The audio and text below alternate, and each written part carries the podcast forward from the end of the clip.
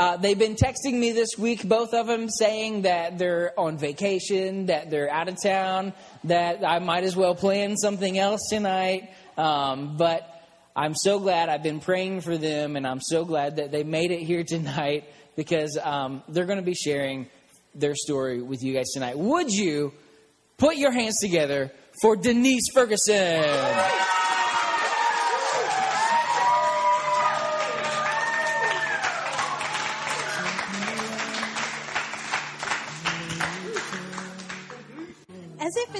Enough pressure talking in front of you, he shows up.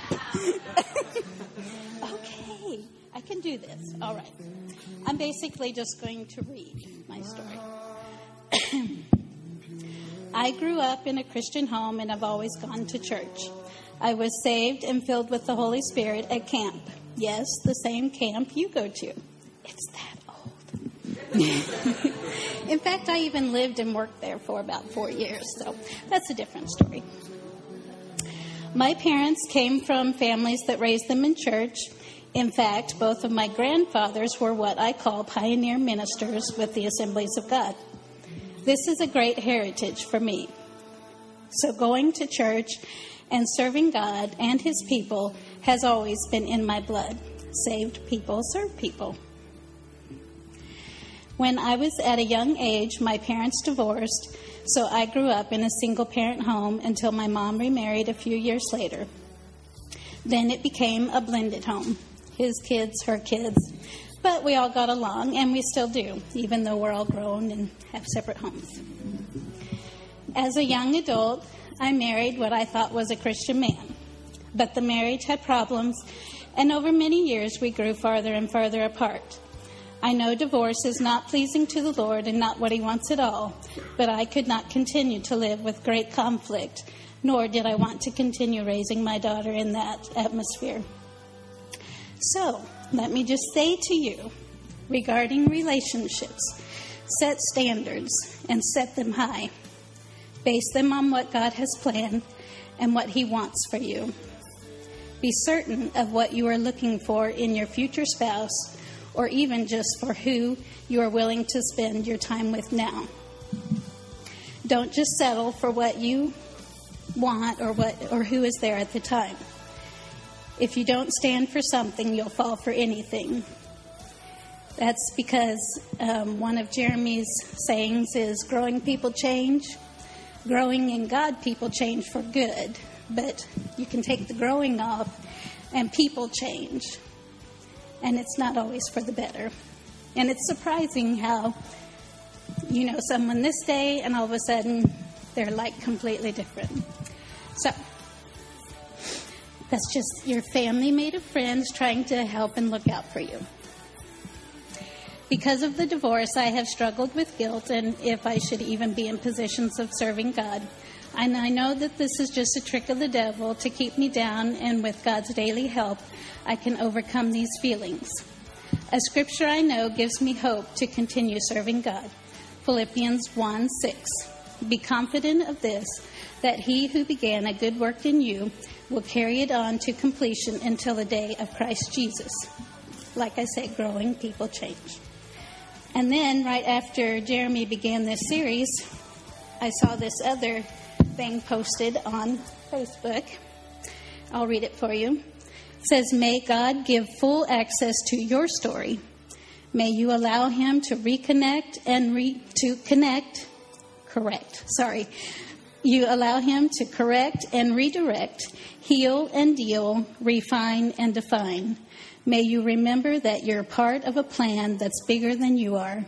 May you trust the Lord's work in your life so He can use you in ways beyond your wildest dreams. Lean in and trust Him. He's got you.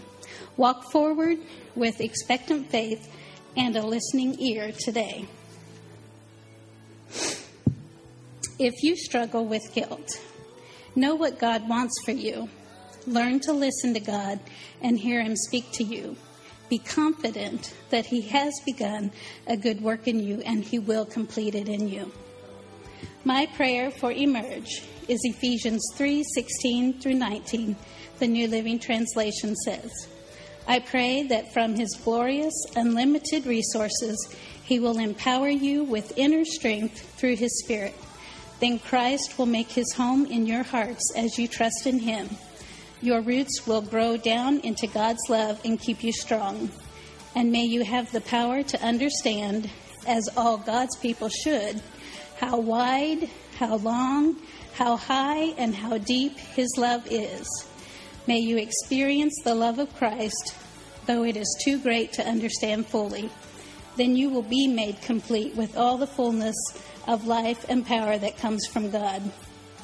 There is more to my story. It continues to be written each day, as does your story. How will you let God write your story from this day on?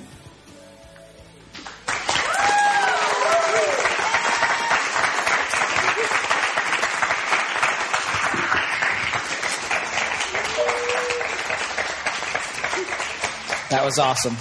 One thing I love about both of these ladies is that they serve.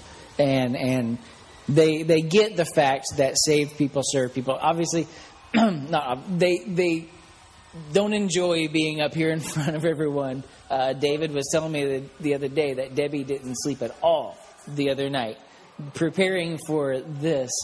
But man, I just know like what we've heard already has been so good and so powerful. I can't wait to hear from Debbie.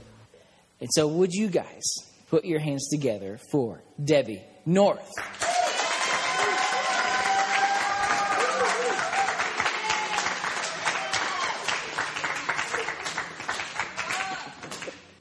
Can I get a clap?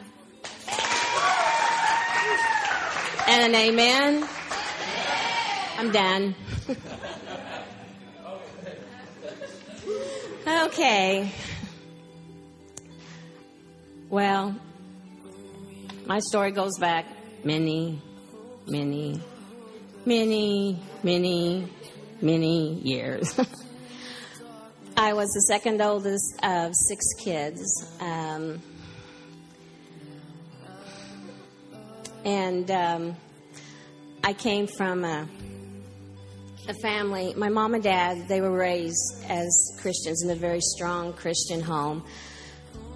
And um, but when they got married, they didn't go to church. Um, we went to family things at my dad's church, where he grew up in, and my grandmother's.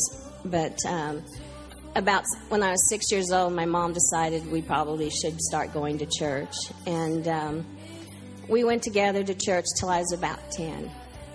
And then after, when I turned ten, um, my family stopped going to church. And so um, church had become important to me. So I, um, I started walking to church. I know you hear the story. I went on back in the day. I walked so far. I did. I walked about a mile to church every Sunday. And my dad would take me. It's just that my dad smoked, and I didn't want to go to church smelling like smoke because I didn't want people to think that I was that I smoked, and it, it was important to me to be the good little girl and to do everything right. And back in my day, smoking was not acceptable. Not that I think it's acceptable today, but people just didn't. And my dad or mom would show up smoking, and it would just always it would bother me. And so um, I I leaned a lot on my grandmother, who she loved Jesus. She taught Sunday school, vacation Bible school. I spent time on the farm with her, and she became my role model. And I knew that this Jesus was important, and so I I kept I chose to keep him in my life. And um, as I got older, I still continued going to church. And unlike you guys, where you have a youth group, we didn't have a youth group. I grew up in a Baptist church, and there was um, several of us my age that went. Um, there's about eight girls, and we all had the same Sunday school teacher. Her name was Betty Mil- Mitchell, and she was a wonderful person. She she would send me cards if I didn't go, or on my birthday and different things. She really she invested in me, and I know some of you know. Um, Doug Shove. Um, I went to church with him and Teresa, and um, Doug's dad was just the neatest person. He um, he would send me cards. He talked to me every week. I think the adults knew, you know, here I was coming by myself without a family, and they tried to make me feel as welcome as possible. And and even like Teresa and all the girls, we were close, but I didn't always, you know, fit in. And it wasn't because of anything they did. It was because back in my day, families did things together. Like they go, the church families would go camping. They'd spend time together. They went to school together. So naturally, they were a little more invested in one another. But I mean, they always treated me, and when we had sleepovers or anything, always uh, included me, which was real important because I you know, going to church from the time you were 10 until the time you graduated without your family, um, it was a very difficult thing. And um, so, um, and then another person that invested in my life was Fred Millison. And I, some of you may or may not know Fred. He no longer attends here just because of his health, but he could play the piano like anybody's business, and he would just sing. It would just the music would just come alive, and that's where I learned how to worship God was was through him. And so um, these people were very they impacted me a lot because at home my family life wasn't always it, it wasn't very it wasn't ideal and being the second oldest of six I had a lot of responsibilities to my family because my older brother my older brother was in with the wrong crowd and um, they would go out and they would party and they would um, drink quite a bit and um, I used to have to stay in, a lot of people don't know this, but I used to stay in my bedroom on Friday nights if my dad was refereeing, because my mom, she worked nights, so we wouldn't have um, a babysitter. And um, his friends would be drinking and they would get a little bit too friendly. And so I would have, I would stay in my room just to avoid the situation because it was like I didn't I didn't want to be a part of it. Here again, I was the good little girl and I did everything. My my siblings to this day will have teased me that I had Barbie and Ken, and Barbie and Ken never kissed. you know, they just didn't. I, you know, I, I never thought about kissing before, so, but, um, and I didn't have very many friends, so church again became my outlet. There was only two girls actually in the neighborhood where I grew up, and the other girl, her name was Linda Gaylord, and she was raised by her grandparents, and but she could never come over to my house because, well, I had four brothers, and they might do something. So her, I could never have friends over because they always thought, well, you got too many brothers, and I thought, what are brothers? You know, I can beat up all of them, but um, and sometimes I did, and um, but her and I, we played Barbies, and she had all the cool stuff. Um, there were six of us, so there wasn't, we didn't have a lot of the stuff like you guys may have, the day and stuff. My Barbie dream house was one of my prized possessions, but everything else was pretty generic. And so it, um, so most of the time I just, if it wasn't at church, it was me occupying me. And, and then, um, a few years later, I had my second oldest brother that was under me.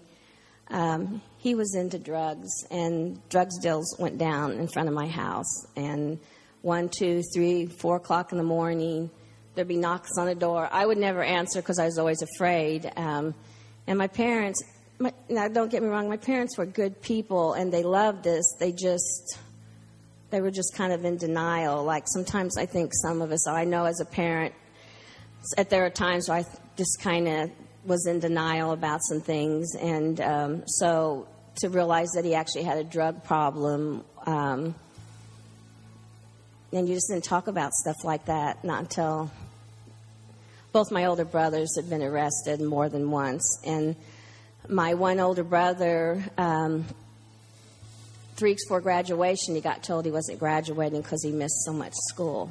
And my other brother dropped out so if you think that it's not important to finish school or get your GED, you have no idea the impact that would be on your life, not just even falling through with something like graduating from school because until they were 40 and 50, not graduating impacted their life.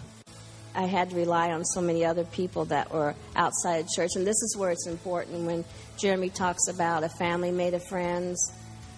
The people at Beverly Hills Baptist, the adults and stuff, they became a different family to me. So, you know, I, I was accepted there and I was loved there and I was received there. So if you think you don't make a difference, even being at school or being here and doing things, it can impact. You never know that how much it can impact a person f- for the rest of their life. And when I was 15 years old, I gave my life to Christ. I was baptized, and from then on, my life even took more of a different. I was bound, determined, you know, to live for God, pray with God, to do what God wanted me to do. And so, um, and that's what I did. And then I know most of you know that um, I too was married uh, before David. Um, I and when I got married, it was to me it was forever. I got married in a church. I'd been going to church. The boy's dad, he went to church with me for three years, Sundays, Sunday nights, and any other event that could. And um, a week after we were married, he stopped going to church. He said he didn't need church anymore. You talk about shocked. I thought, wow, we went to church, we prayed to church, we believed in God. So that did, you know, that that was really hard. I really struggled with that. And not only did he decide not to go, we only had one car and he decided he would work on Sundays, so I didn't have a way to church. And um, from then on, you know, it, people, no one called me. I'd been to that church for, gosh, 15 years, and and I was too embarrassed to even call for, to even call to get a ride, and so and then things a little better. I Sean and Jason came along, and we have a second car. And my uh, sister-in-law and I went started going to another church because we thought maybe if we weren't going to the churches we grew up in, maybe our husbands would attend, but they didn't. And so we here again, I continued to go to church with just my boys, and our, we weren't whole as a family, but I was doing the right thing. I was being the good little girl, and I was always wanting people to, to be proud of me and know that I was doing the right thing and setting good role models. Well, 1989, my world changed.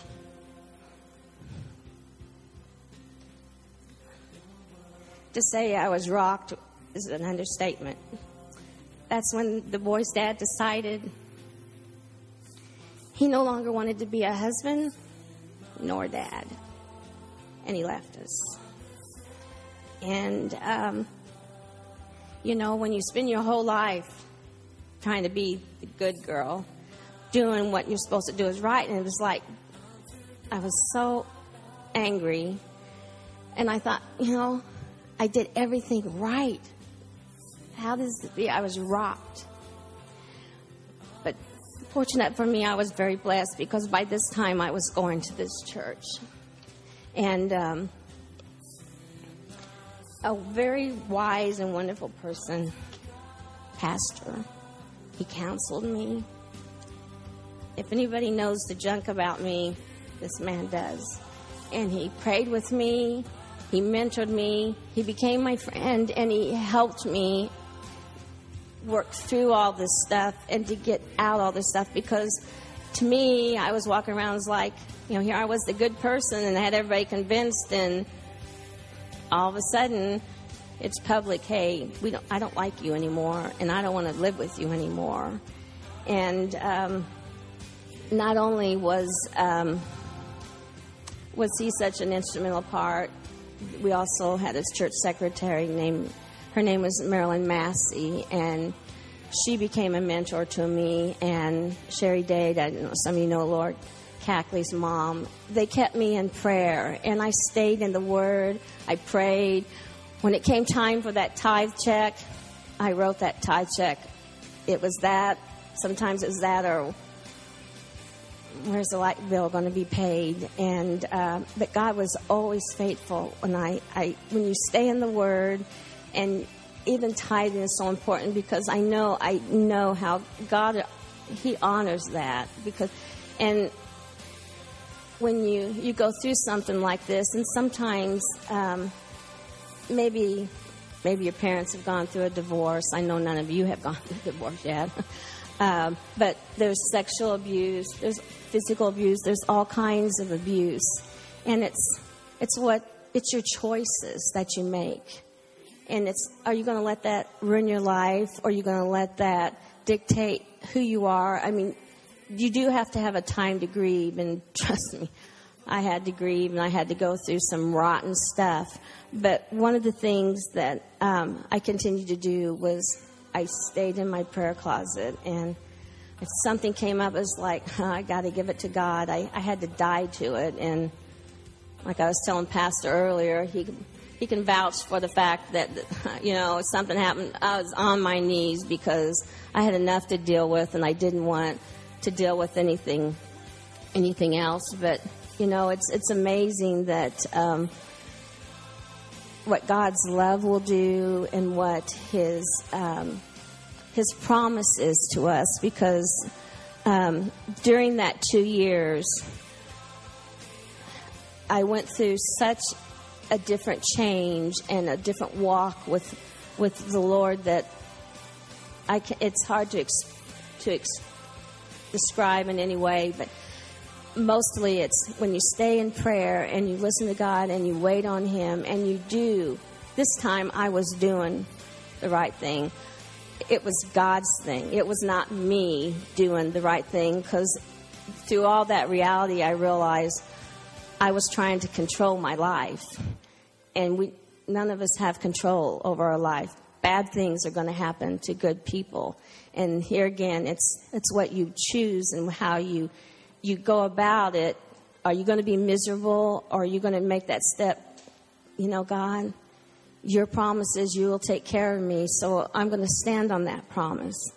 And many times when I, I, I went to the Lord and I prayed, it, it, it's just, just the change in me, the, the heaviness, the, the laughter and joy. And, you know, different times I've heard pastors say you always you need to find a blessing or try to find or praise God through all this and I'm like I'm not even told him you're not you think I want to pray this and thank God for this because I didn't because I hurt I hurt deeply but you know when you do give it to God and and you lay it out there he has to you know it's like God where, where are you? What are you going to do? What is this? And, you know, I can stand here and say that being faithful, faithful coming to church, faithful praying, and, and I got involved. I was involved in Royal Rangers. I taught Sunday school because, here again, save people serve. And through this time with these friends of mine, also um, the fact of um, growing people change. I probably changed the most that I've ever have changed in my life, and I came out of it. There was I was just I was just different, and I was so. God did a lot of healing in my life and getting all that out. And you know, one of the things I can say today is when you are faithful, God is faithful because within three years of my divorce and the pain, God brought a man of God into my life. I wasn't even praying for him. I was just asking God to heal me, fix me, do what needs to be done. And he brought a man into my life that not only loves God, but I could serve. I can say that I can go to church as a family. He brought he brought Johnny into our lives, and um, the blessing on that because oh, when I grew up, First, I always wanted to have lots of kids, but after having the first one, I thought, okay, maybe one more. and then, um, and then I thought, you know, I thought, wow, my girlfriend and I, we always wanted to adopt, and I thought my dreams were shattered when I went through my divorce. And David and I hadn't even been married a year when he says, um, maybe we should adopt. And I'm thinking, Lord, I hope he's potty trained because there's time life I didn't want to be potty training. And a month later, he brought Johnny into our lives. And the, the hopes and the dreams, when you walk with God, He wants your hopes, He wants your dreams, and He wants, the, he wants to give you desires of your heart. You just have to listen to Him. And some, you know, sometimes you have to go through the the thorns or you have to go through the breaking and and, and stuff. But when you you stay fast with him and faithful to him he's going to be faithful to you. And um, this is what i got out of psalms. It's psalms 37 23 to 24 the lord makes firm the steps of the one who delights in him Though he may stumble, he will not fall, for the Lord upholds him with his hand. And that's my story.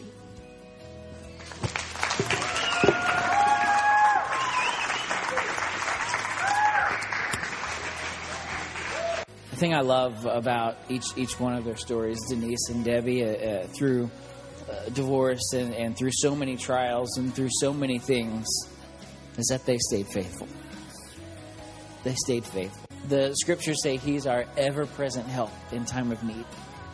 So when you when you're obviously none of you guys have have been divorced, but maybe you come from families that that are you know coming from a divorced home and you know the hurt and the pain of that. You you know what that's like. Maybe you've maybe not that, but maybe you've been through so many other things in your life, the trials and the tests and like they both said like the hurts and the pains of life rely on God. Rely on Him. I know it's tough to do sometimes, but rely on Him because He will always, always, always be here. Just be there, just like every one of these stories that we've heard so far. I think if every one of us have said, I've, I've been through all this stuff. I've battled with all these things. I've had the hurts and I've had the pains and I've, I've messed up and I've made mistakes but because of Jesus. I'm healed. I'm whole. I'm saved. I, am now, I'm pure. I'm clean. And I am his child. That's the greatest thing you can say, is that I am a child of God.